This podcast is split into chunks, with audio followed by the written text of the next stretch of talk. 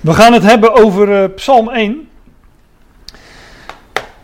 Ehm, ja, ik bedacht me dat ik eigenlijk nog nooit echt in een. Uh, ik heb natuurlijk, je citeert wel eens uit de psalmen, maar ik heb nog nooit een hele psalm besproken volgens mij. Dus toen wilde ik eerst psalm 119 uh, nemen. Maar ik denk, nou, die bewaren we maar voor een andere keer. maar um, ja, die psalmen, die, uh, ik dacht, nou ja, dan ga ik maar gewoon bij de eerste beginnen. Alleen uh, deze psalm is uh, geschreven een aantal duizenden jaren geleden. En daarna is er nogal een en ander gezegd over de psalmen. En uh, juist die woorden door bijvoorbeeld Petrus en Paulus uitgesproken, die geven ons heel veel licht op de psalmen. En het leek me toch goed om voordat we echt aan psalm 1 gaan beginnen, eens even te gaan kijken wat daar in het Nieuwe Testament over wordt gezegd. Want over wie gaan de psalmen ten diepste? Dat is de vraag. En nou, die wordt glashelder beantwoord door uh, Petrus, maar ook door, door Paulus. En daar wilde ik eerst eens even naartoe, want dat, uh, ik, ik denk niet dat het in deze kring onbekend is, maar over het algemeen is dit toch wel een, eh, een, een, onbekende waarheid. Kijk, we hebben 150 psalmen, dus dat zijn er nogal wat. Het merendeel is ik had misschien even een lijstje moeten maken door wie ze allemaal geschreven zijn. Maar David heeft er uh, het, het merendeel geschreven. Volgens mij zijn er een aantal van Mozes. En er zijn ook een aantal waarvan het niet eens bekend is door wie ze zijn geschreven. Maar dat zijn dus de schrijvers. Maar waar spreekt het nou ten diepste van of over? Nou, daar uh, gaan we eerst eens naar Handelingen 2. Dat, daar spreekt Petrus op de Pinkse dag die geschiedenis kennen we allemaal. De uitstorting van de Heilige Geest, of moet ik zeggen de manifestatie of de demonstratie van de uitstorting van de Heilige Geest. Want die geest was er natuurlijk al eerder, dat lezen we in Johannes 20. Maar hier wordt die, wordt die geest demonstratief, uh, komt, die, uh, komt die over, de, over de mensen. En nou, Petrus houdt daar een, uh, een toespraak. Hij richt het woord tot zijn volksgenoten, hij zegt een aantal keren. Mannen, broeders, hè, Joodse mannen. En hier in vers 22, mannen, Israëlieten. En nou ja, het voorgaande, eh, dat, uh, de, voor, de voorgaande 21 versen die zijn, uh, die, die veronderstel ik dan toch maar een beetje bekend en die sla ik even over.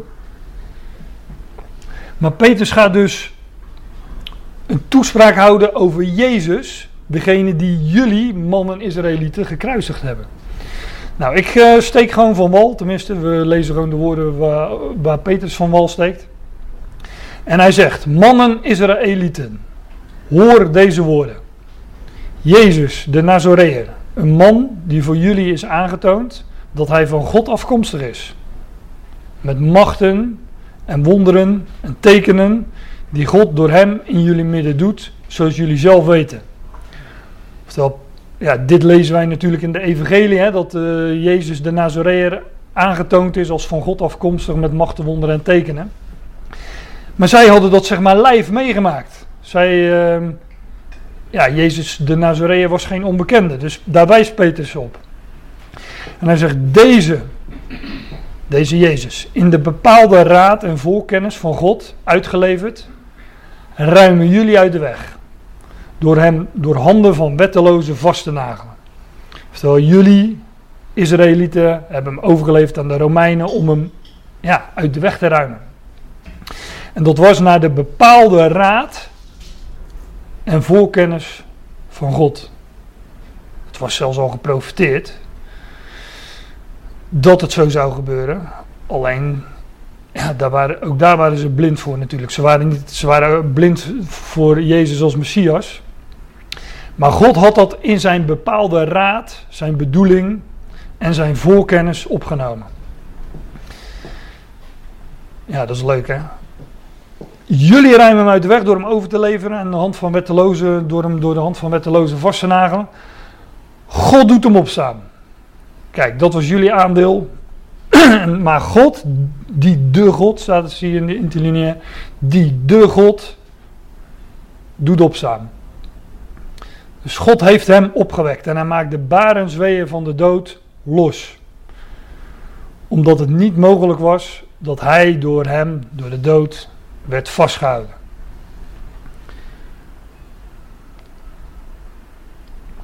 Want David zegt met betrekking tot hem,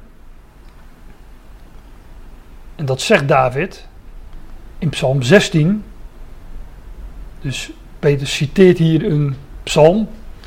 En hij zegt, ja, hij, hij, hij schildert wat er gebeurd is hè, met Jezus. Hè, die was betoond door, door, als van God afkomstig door wonderen, tekenen en krachten. En jullie hebben het allemaal gezien. Maar jullie hebben hem gedood. Aan het kruis genageld, overgeleverd aan de Romeinen om hem uh, te laten doden. Maar God heeft hem opgewekt in zijn bepaalde raad en voorkennis. En dan zegt hij, en dan gaat hij het vanuit het, ja, dit is gewoon een Bijbelstudie, wat, wat Petrus doet. Hij gaat het vanuit het Oude Testament, gaat hij toelichten dat dit al, uh, dat dit al voorzegd was van Jezus. Want David zegt met betrekking tot hem, ik zag de Heer voortdurend voor mij, voor mijn ogen.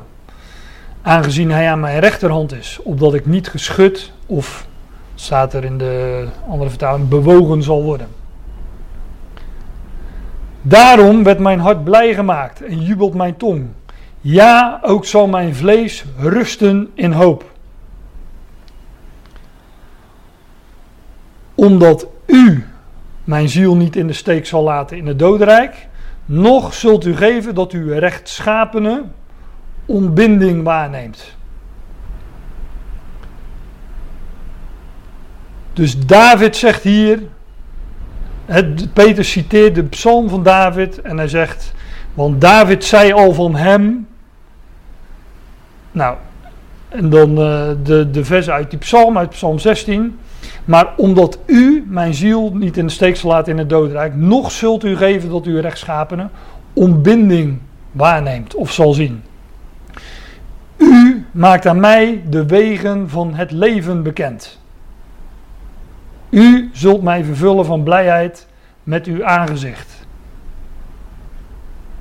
Wat, wat Petrus hier gaat uitleggen, is dat deze psalm ten spreekt over Christus.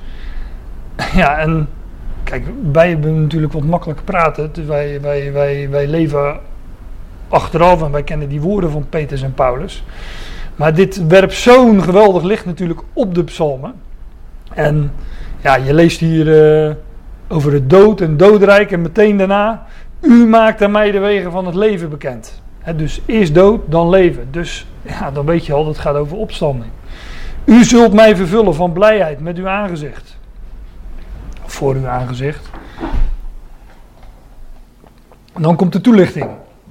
Mannenbroeders, veroorloof mij met vrijmoedigheid tot jullie te zeggen, aangaande de aartsvader David, dat hij en overleed en werd begraven. En zijn graf, tombe, is onder ons tot op deze dag.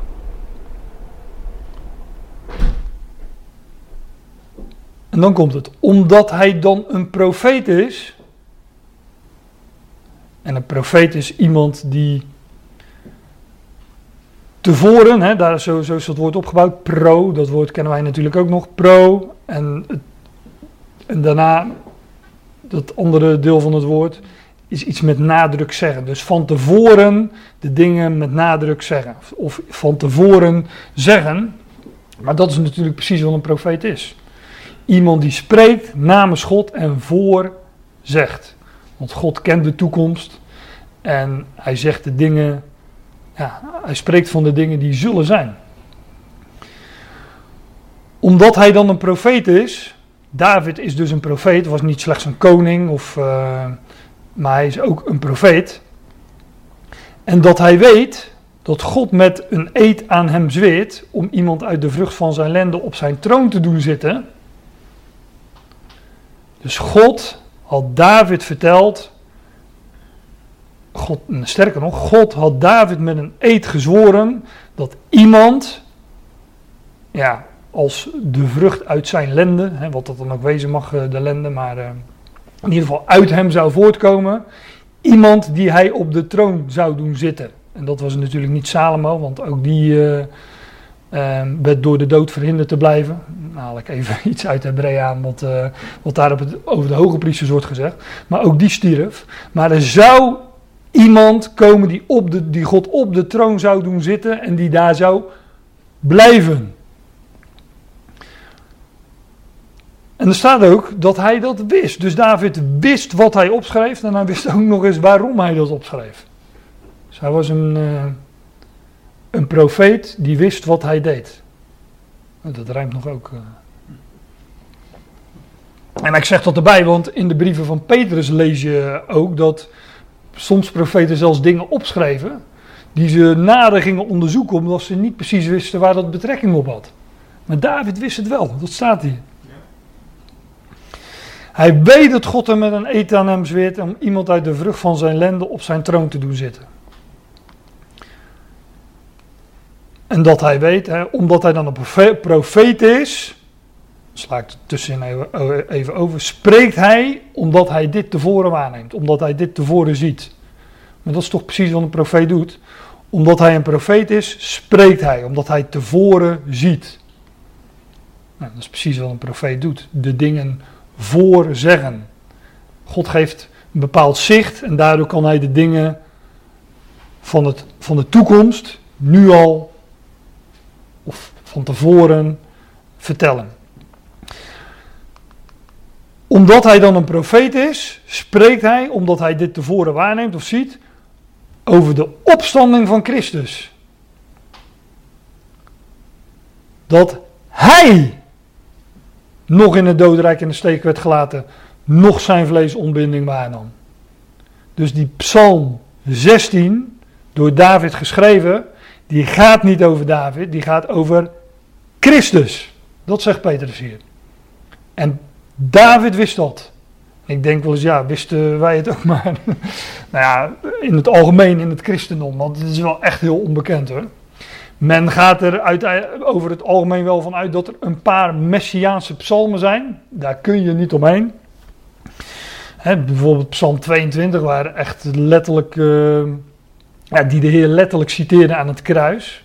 Bepaalde versen, misschien wel de hele psalm, dat weet ik niet, maar de versen, een aantal versen daarvan zijn opgetekend.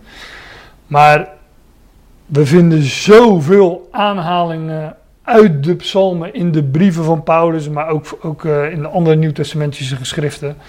Um, en hier geeft Petrus gewoon de sleutel tot de psalmen. Hij zegt het gaat niet over David, het gaat over Christus. Dat hij, over de opstanding van Christus, dat hij nog in het dodenrijk in de steek werd gelaten. Nog zijn vlees ontbinding waren. Ik had dat hij eigenlijk nog uh, eruit moeten lichten, vet moeten drukken, moeten onderstrepen. Maar ik, uh, ik heb er nu wel nadruk op gelegd geloof ik. Maar ja, dat, het staat er gewoon. Het is gewoon een kwestie van goed lezen en uh, dan, zie, ja, dan zie je het. En God doet deze Jezus opstaan waarvan wij al een getuige zijn. Dus koken je eieren? um, Peter zegt, Pet, Peters, vertelt hier het Joodse volk wat er gebeurd is. Wat ze allemaal hebben kunnen zien, dat deze Jezus die van God afkomstig was. En wat hij vervolgens doet, van ja, hij gaat dat onderbouwen vanuit de oud-testamentische geschriften. En dan, hier doet hij dat vanuit de psalmen. God doet deze Jezus opstaan, waarvan wij alle getuigen zijn. Omdat hij dan aan de rechterhand van God verhoogd wordt, en de belofte van de Heilige Geest van de Vader in ontvangst neemt, giet hij dit uit wat jullie zien en horen. Dat gaat natuurlijk over die uitstorting, dat, de uitgieting van Heilige Geest. Een onderwerp op zich, maar uh, ik lees even verder. Want David ging niet omhoog naar de hemelen, maar hij zegt zelf, dus David zegt zelf, in Psalm 110 namelijk, dus dat is een andere psalm.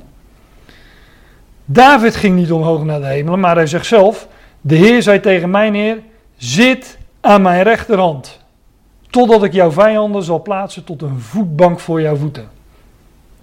En ik denk, ik weet het niet, maar dat zou ik eens uh, moeten checken. Ik denk dat dit de meest aangehaalde psalm, maar ook de meest aangehaalde oud-testamentische schriftplaats is in het Nieuwe Testament. Heb een paar voorbeelden, maar ik had, ja, dat, dat zou niet op de dia passen als ik het. Uh, want het wordt soms geciteerd, maar soms ook gewoon aangehaald. Ik bedoel, elke schriftplaats waar staat dat hij is gezeten of verhoogd is aan Gods rechterhand, is een aanhaling van Psalm 110. 1 Korinthe 15, hè, dat is wel een hele bekende natuurlijk. Maar uh, wat dacht je van het begin van uh, de Hebreeënbrief?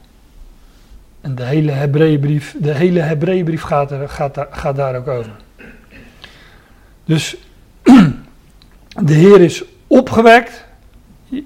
Jezus Christus is opgewekt door God de Vader en gezet aan zijn rechterhand. En dat staat al in Psalm 110. De Heer zei tegen mij neer, zegt David, zit aan mijn rechterhand. Totdat ik jouw vijanden zal plaatsen tot een voetbank voor jouw voeten. Dus hij zit daar totdat. Laat dan het gehele huis van Israël op verzekerde wijze weten dat God en, en hem Heer en Christus maakt. Deze Jezus die jullie kruisigen.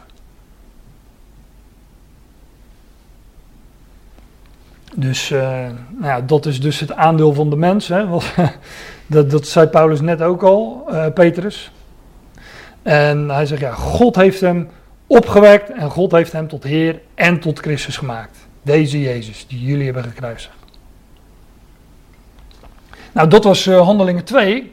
Laten we dan ook kijken wat Paulus daarvan zegt. In Handelingen 13 in de synagoge in Antiochië. En ook daar,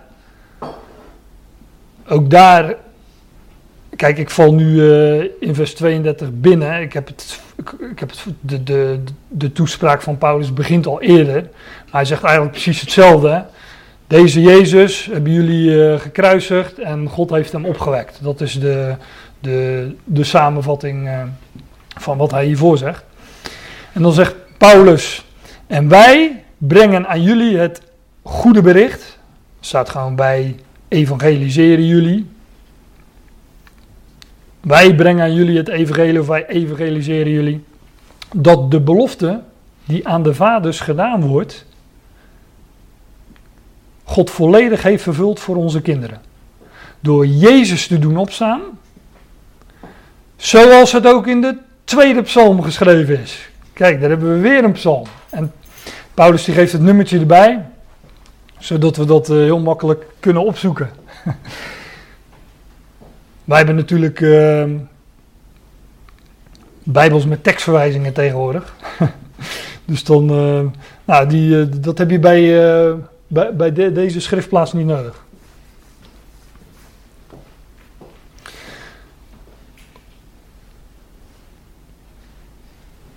God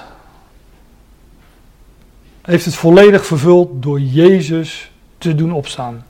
Zoals het ook in de tweede psalm geschreven is: Mijn zoon ben jij. Ik heb jou heden, ik heb jou vandaag verwekt. En dat hij hem uit de doden doet opstaan, zodat hij niet meer tot ontbinding terugkeert, heeft hij zo uitgesproken. Ik zal aan jullie de rechtschapenheden, wat het ook wezen mag, van David geven die betrouwbaar zijn. Dus geen psalm, dus Jezaja 55, vers 3.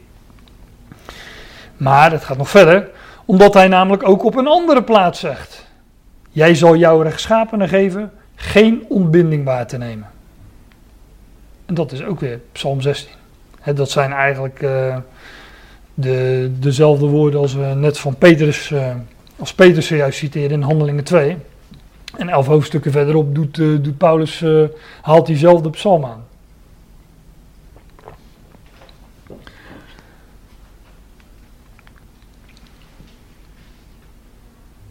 Want David, ja, dan gaat Paulus, ja, Paulus is dit, ja, dan gaat Paulus het uh, toelichten. Want David, die door de raad van God zijn eigen generatie gediend heeft, werd ter ruste gelegd. Die ont, dat zei Petrus ook, hè, zijn graf was onder ons tot op deze dag.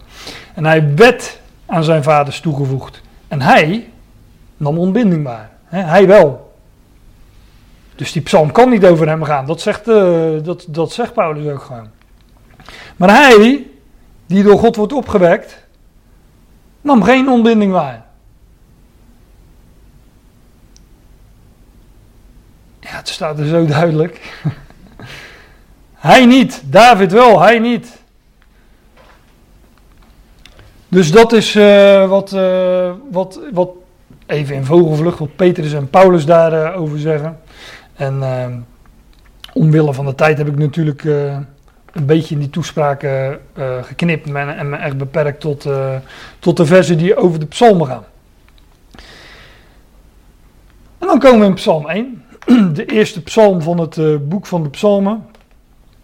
En nou, het boek psalmen kent, kent 150 psalmen.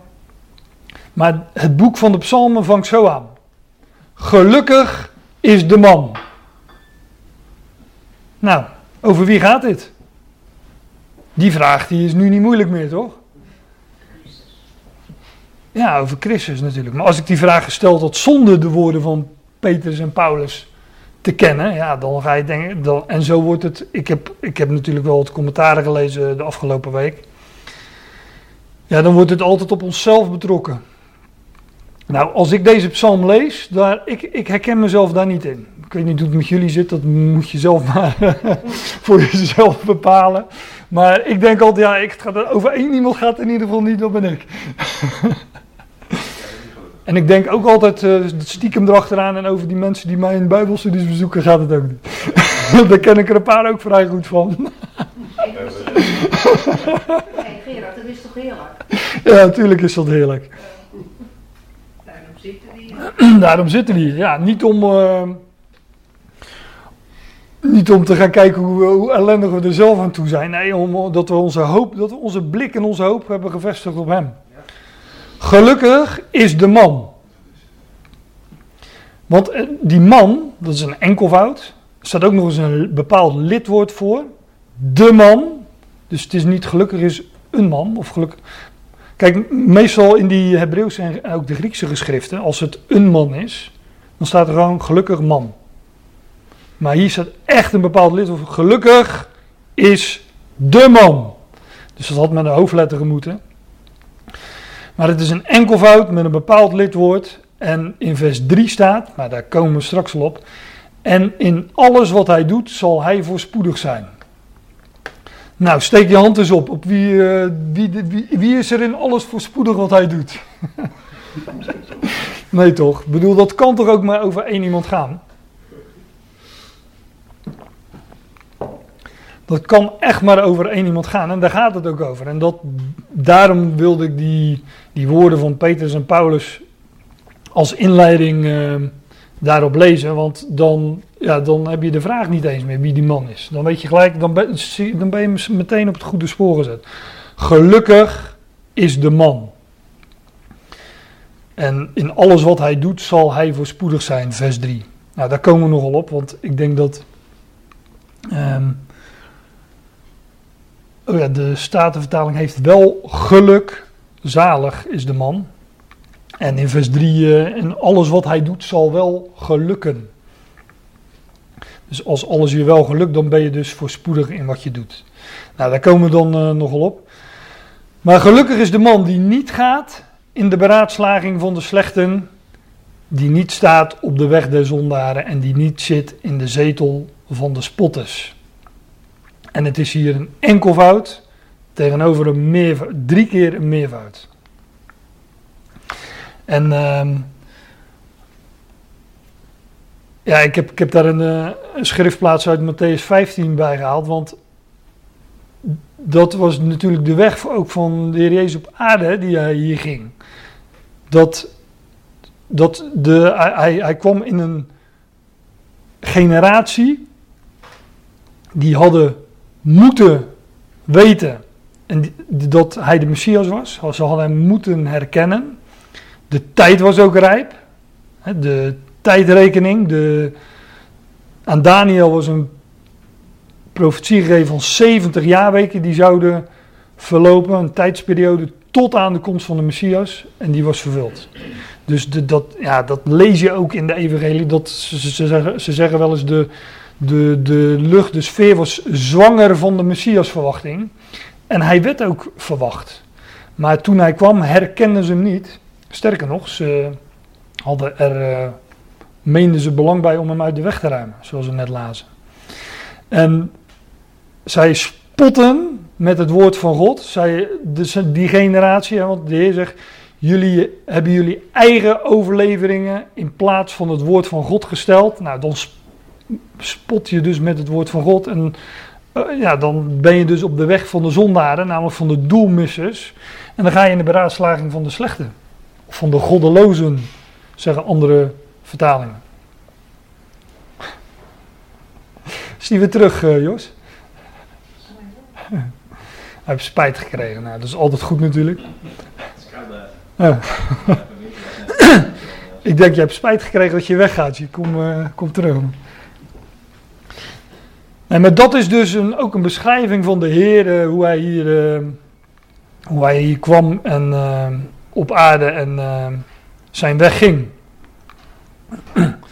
ja, gelukkig is de man die niet gaat in de beraadslaging van de slechte, die niet staat op de weg de zondaren, die niet zit in de zetel van de spotters. Daar heb je ook het hele leven samengevat. Hè? Staan, zitten en wandelen, gaan, zeg maar. Maar veel eer, veel meer in de wet, de Torah, de onderwijzing van Yahweh zijn behagen heeft. En vanuit zijn wet alleen spraak houdt bij dag en bij nacht. En ook dit gaat natuurlijk over hem. Hij, als hij verzocht werd, sprak hij: Er staat geschreven. En zoals hij tegen die uh, leidslieden zei: Jullie hebben het woord van God krachteloos, ongeldig gemaakt vanwege jullie overleveringen. Maar altijd zei hij van, uh, lees gij dan niet? Wat, uh, wat, staat, wat, wat staat er geschreven? Altijd was dat zijn, ja, diende hij zijn, zijn tegenstanders daarmee van repliek. Dus hij had een behagen in de wet, in de onderwijzing van Yahweh. Ja, en vanuit zijn wet alleen spraak houdt bij dag en bij nacht hoe staat het er in andere vertaling? Hij overdenkt zijn onderwijzing, zijn, zijn, zijn Torah bij dag en bij nacht. En uh, we lezen natuurlijk ook in de Evangelie dat de Heer zijn, zich afzonderde. Hij ging alleen de berg op om te bidden en ja, dan. Uh, Kijk, wij, wij, wij weten eigenlijk niet zo, laat ik dat dan even tussendoor zeggen. Wij weten vanuit de evangelie, lees in beschrijving wat hij deed. Hè. Hij wandelde met zijn discipelen en wat hij zei en wat hij um, deed, hè, de wonderen die hij deed. Maar we lezen eigenlijk nauwelijks wat hij dacht en de emoties die hij had, want hij was mens. Ja, in de Hof van Gethsemane lezen we, daarover lezen we een aantal dingen, dat het hem uh, aanvloog. Maar ook toen zei hij, niet, u, niet mijn wil, maar uw wil geschieden, hè, tot, tot, tot zijn vader. Maar als u wil weten wat hij dacht en wat, wat, wat, wat, wat zijn overdenkingen waren en wat, wat, wat zijn gevoelens en emoties waren, dan, dan, dan moet je in de psalmen wezen. Want die psalmen gaan over hem en die, ja, dat wordt natuurlijk altijd als dichterlijke taal van David en andere psalmschrijvers gelezen. Maar het zijn ten diepste zijn overwegingen, zijn gedachten. Hij had veel eer in de wet van Jehovah, in de Torah van je wet zijn behagen. En vanuit zijn wet hield hij alleen spraak bij dag en bij nacht. En hij is als een boom, overgeplant aan waterbeken. Ja, dat was mijn uh, plaatje op de eerste dia.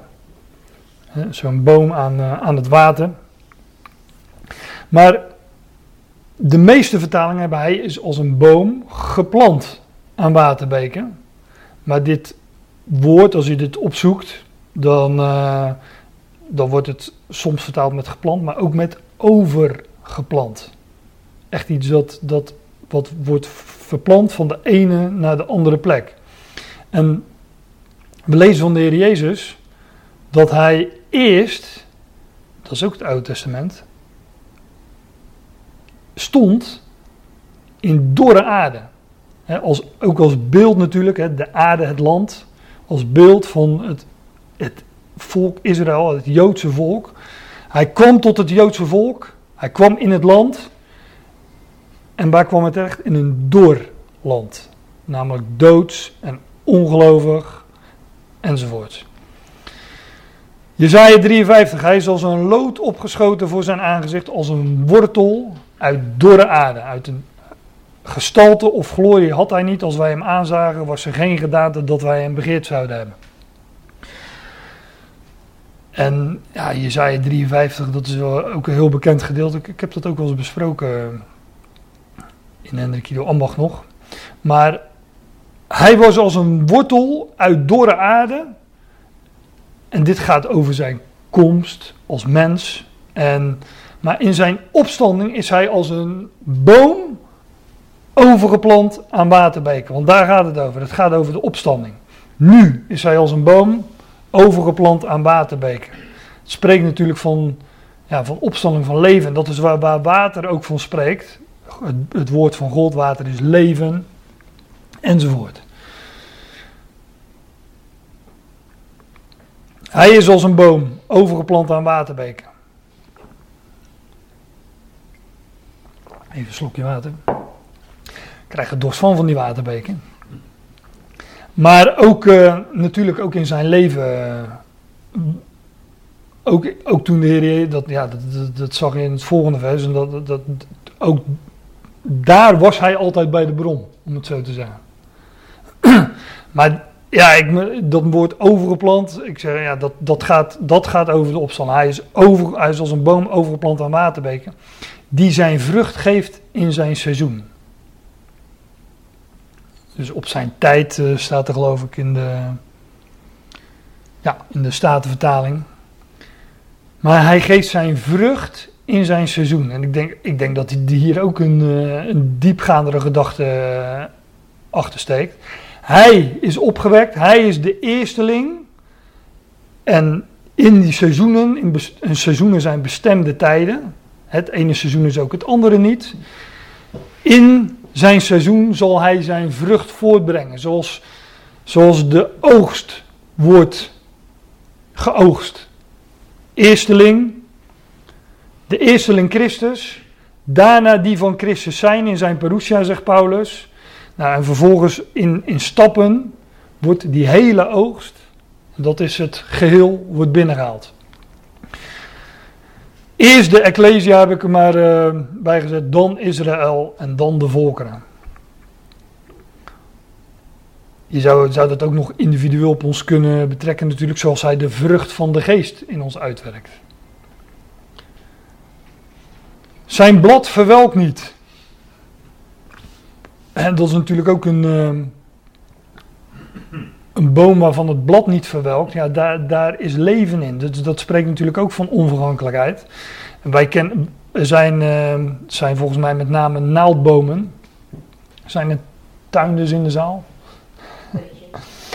Maar er zijn bepaalde naaldbomen, maar ook wel loofbomen die uh, groen blijven. En die zijn natuurlijk ook een beeld van onvergankelijkheid. Kijk, het is nu nou, dan kun je al zeggen dat het herfst is, hè? als je naar buiten kijkt. Maar de blaadjes gaan van de bomen vallen. Dat is een beeld van dood. Hè? De, nu, nu treedt de dood in. En straks in de lente dan, ja, dan uh, staan die bomen als het ware weer op uit de dood. En dan, want dan, ont, dan komt er nieuw leven uit tevoorschijn. Maar er zijn bomen die blijven gewoon het hele jaar groen. In Jeremia 17 staat die niet nalaat vruchten dragen, omdat hij aan het water staat.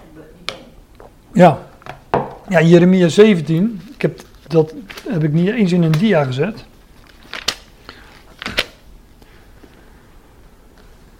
Dat, dat lijkt. Het lijkt wel alsof, Jeremia Psalm 1 had uh, gelezen. Gezegend is de man die op Jabé vertrouwt en wiens vertrouwen Jabé is, want hij, hij, zal zijn als een boom die aan het water geplant is en zijn wortelen uitschiet aan een rivier. En het gevoelt niet wanneer er een hitte komt, maar zijn loof blijft groen. En in een jaar van droogte zorgt hij niet en houdt niet op van vrucht te dragen. Nou, dat is toch uh, alsof, je, alsof je Psalm 1 zit te lezen. Maar Ja, ja, tuurlijk. Het, is, eh, het zijn andere schrijvers, maar het is dezelfde geest die, eh, die in hen werkt. De wortels in de beek. Hm? Zijn wortels in de beek. Wat voor, Zijn wortels tot aan de beek uitslaat en niet merkt als er hitte komt. ja, wat voor vertaling heb jij? En de G. Ah, ja, het is statenvertaling, dus die zeggen het weer net iets anders. Maar het idee is natuurlijk hetzelfde. Ja, een beek of een rivier.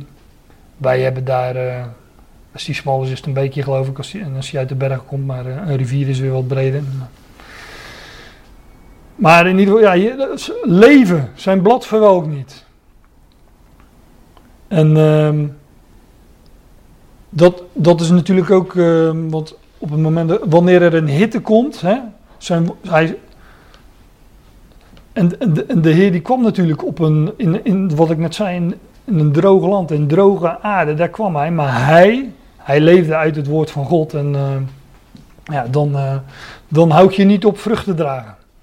Zijn blad ver- verwelkt niet en in alles wat hij doet, zal hij voorspoedig zijn. Dat is ook een onbekende waarheid natuurlijk. in alles wat hij doet, zal hij voorspoedig zijn. Statenvertaling heeft hier zal wel gelukken, hè, zal, zal hem goed gelukken. En weer verwijs ik naar Jezaja 53. Als zijn ziel te- zich tot een schuldoffer gesteld zal hebben, zal hij nageslacht zien, zal hij zaad zien. Hij zal de dagen verlengen. Het verlangen van Yahweh zal door zijn hand voorspoedig zijn. Dus al wat God, wat Yahweh verlangt, dat zal hij door zijn hand doen gelukken. Door, zijn, door, door, door, door Christus voorspoedig doen zijn. Ja, dat is toch geweldig? En we, we, ja, we weten wat hij verlangt. Hè, namelijk heel zijn schepping. God wil dat alle mensen gered worden. God, eh, God, wil, God is vader en God zal al zijn schepselen tot hem, uh, tot hem brengen. Of wat dacht je van uh, 1 Timotheus 1 vers 11 dat spreekt van de gelukkige God. Naar het evangelie, het goede bericht van de heerlijkheid van de gelukkige God dat aan mij werd toevertrouwd. En ik kan me niet aan de indruk onttrekken dat uh, toen Paulus dit schreef, hij dacht aan Jezaja 53 en Psalm 1. Het, waar ook staat, alles zal hij wel doen gelukken. Alles zal door zijn hand verspoedig zijn. Hij is de God die alles uh, zal doen gelukken. Alles wat hij verlangt, ja, dat, dat, dat kan hij ook bewerken. En dat zal hij ook bewerken.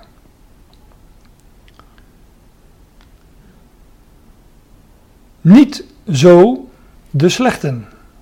Er zal ook wel goddelozen staan in de. Heb ik van die mooie bladwijzers in die Bijbel en uh, heb ik hem naast laten liggen. Je is wel goud op snee. Ja, niet doorvertellen. Alzo zijn de goddelozen niet, zegt de Statenvertaling.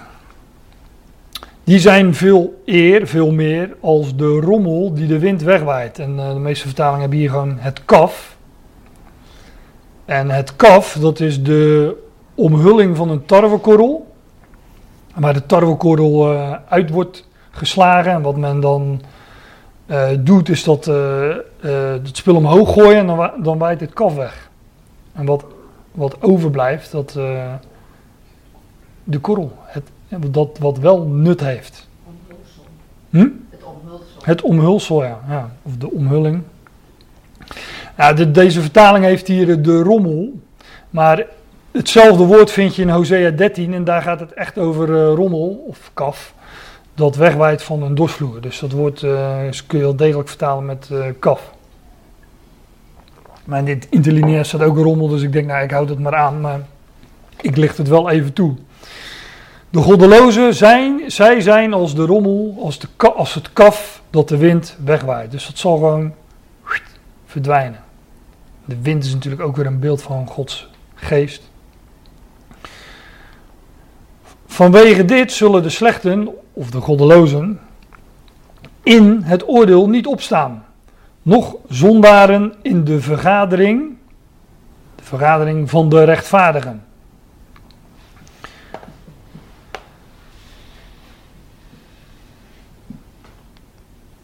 Zij hebben dus geen deel aan de eerste opstanding. Dat is wat we lezen in, eh, in Openbaring 20. De goddelozen zullen in het oordeel niet opstaan. Heb die versen, uh, ik wou zeggen geprojecteerd, maar ik projecteer die niet natuurlijk. en ik nam tronen waar en zij gaan daarop zitten.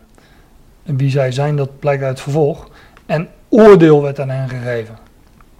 En de zielen van degenen die met de bijl geëxecuteerd waren vanwege het getuigenis van Jezus. Onthoofd, zeggen de meeste vertalingen. Dus dat wordt in de toekomst, wordt dit weer, uh, hoe zeg je dat? Mode is misschien niet helemaal het goede woord, maar wordt dit weer, uh, dus het nieuwe normaal.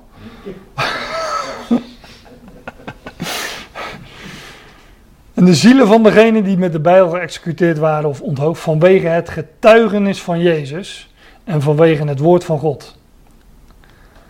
En die nog het beest, nog zijn beeld hadden aanbeden en die het merkteken niet op hun voorhoofd en op hun hand in ontvangst genomen hadden. En zij leven. Dus zij zijn gedood vanwege het getuigenis van Jezus, maar zij leven. Dus ja, dan uh, zijn ze noodzakelijkerwijs ook weer uh, opgewekt. En zij heersen met Christus duizend jaren. En hun werd, dat lees je in het begin van dit vers, ik nam tronen waar en zij gaan daarop zitten. Dus zij, aan hen werd heerschappij gegeven en oordeel werd aan hen gegeven.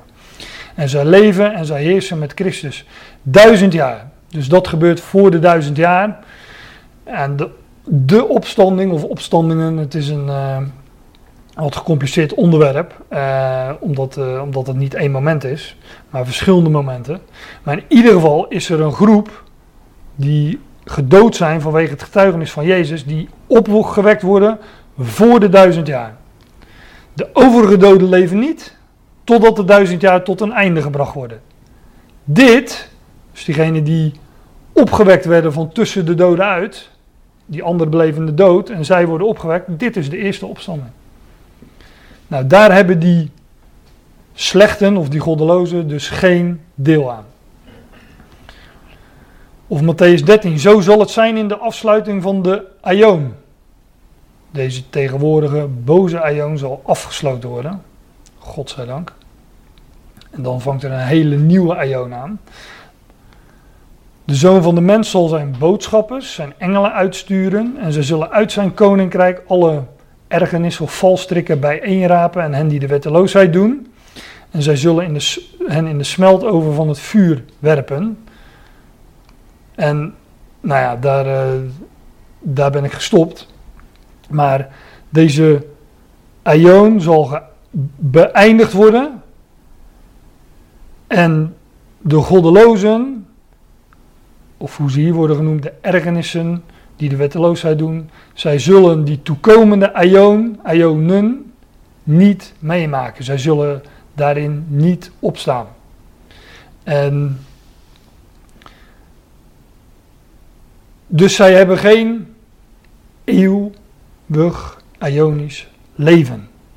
In tegenstelling tot, ja, tot de gelovigen die dat wel hebben. Hoe moet je die smeltover dan zien? Ja, uh,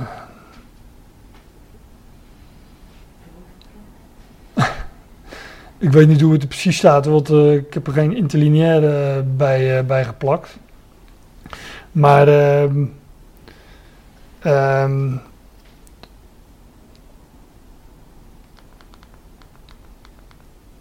zij zullen hen in de smeltover van het vuur werpen. Ja, dat, dat, weet ik ook niet.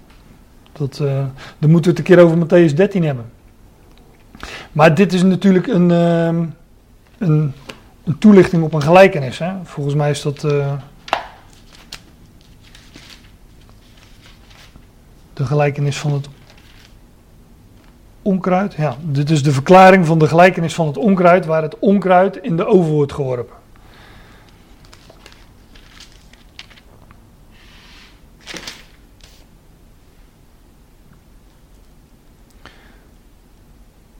Zoals dan het onkruid vergadert en met vuur verbrand wordt, zo zal het, zo zal het ook zijn in de voleinding van de aion. Dan volgt uh, dit, de zoon van mens zal zijn boodschappers en engelen sturen en ze zullen uit zijn koninkrijk alle valstrikken bijeenrapen en hen die de wetteloosheid doen en ze zullen hen in de smeltover van het vuur werpen. Ja, en eh, in welk vuur dat is, ehm, dat, wellicht dat het de poel van vuur is. Maar in ieder geval zullen zij geen deel krijgen in dat koninkrijk. Dat is eh, de toekomende aion, daarin zullen zij niet, eh, niet opstaan.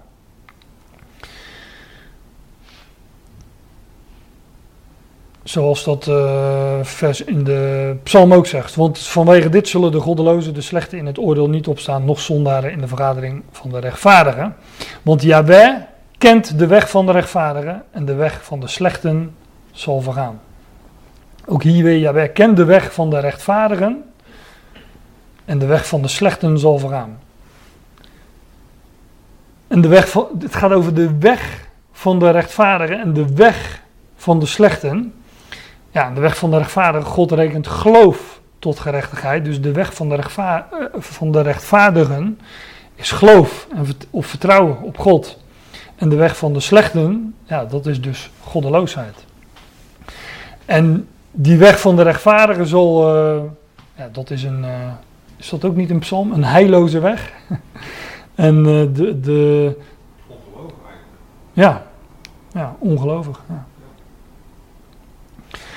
En de, weg van de, de weg van de goddelozen zal vergaan en de weg van de rechtvaardigen, ja, die, zal, die kent God. Dus daar heeft hij kennen, gemeenschap, gemeenschap hebben is uh, eigenlijk een synoniem ervoor. Die, die kent God.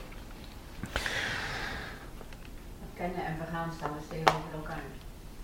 Ja, God kent de weg van de rechtvaardigen en de weg van de slechte zal vergaan. Dus ja. Dus de weg van de rechtvaardigen die zal niet vergaan en de weg van de slechte wel. Ja, dat uh, is eigenlijk een. Uh, de ene zin legt de andere ook uit, inderdaad. Ja. Nou, dit is al het laatste vers. Het is maar een korte psalm. Ja, ja ongeloof wordt, wordt weggenomen. Die, die weg van de rechtvaardigen die, die zal blijven, maar de weg van de, de, weg van de slechte die, die zal vergaan. En ja, de, wij kennen natuurlijk de brieven van Paulus. En in de brieven van Paulus, ja, daaruit, daaruit leren we dat God alle mensen gaat levend maken. Hè? En, maar dat zal niet zijn tijdens die toekomende aion of toekomende aionen. Daarin zullen zij niet opstaan. Pas aan het einde daarvan zal God allen die in Adam sterven, ook in, uh, in Christus levend maken. En toch vind je dat soort dingen wel, zij het enigszins verborgen in de psalmen. En we hebben nu psalm 1 en het leek mij uh, toch wel uh, humor om nou eens even naar het allerlaatste vers van de psalmen te gaan.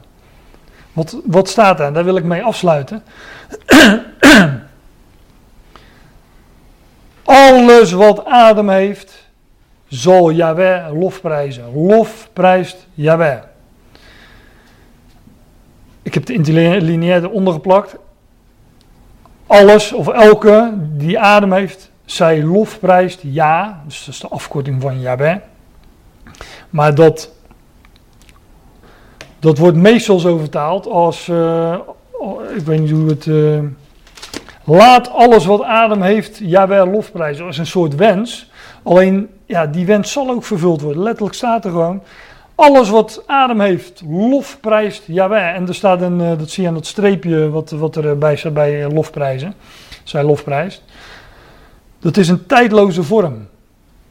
Dus je kunt het vertalen zoals het uh, hierboven vertaald is in de vertaling. Het zal zo gebeuren. Maar het is gewoon een feit wordt hier gesteld. Alles wat adem heeft, lofprijst Jaweh. Lof zal Jaweh lofprijzen, lofprijst Jaweh. Nou, dat is uh, dus hoe de psalmen afsluiten. En dat is natuurlijk uh, een geweldig vooruitzicht waar, waar wij ons ook in, in mogen verblijden. En daar wilde ik dan ook deze studie mee afsluiten.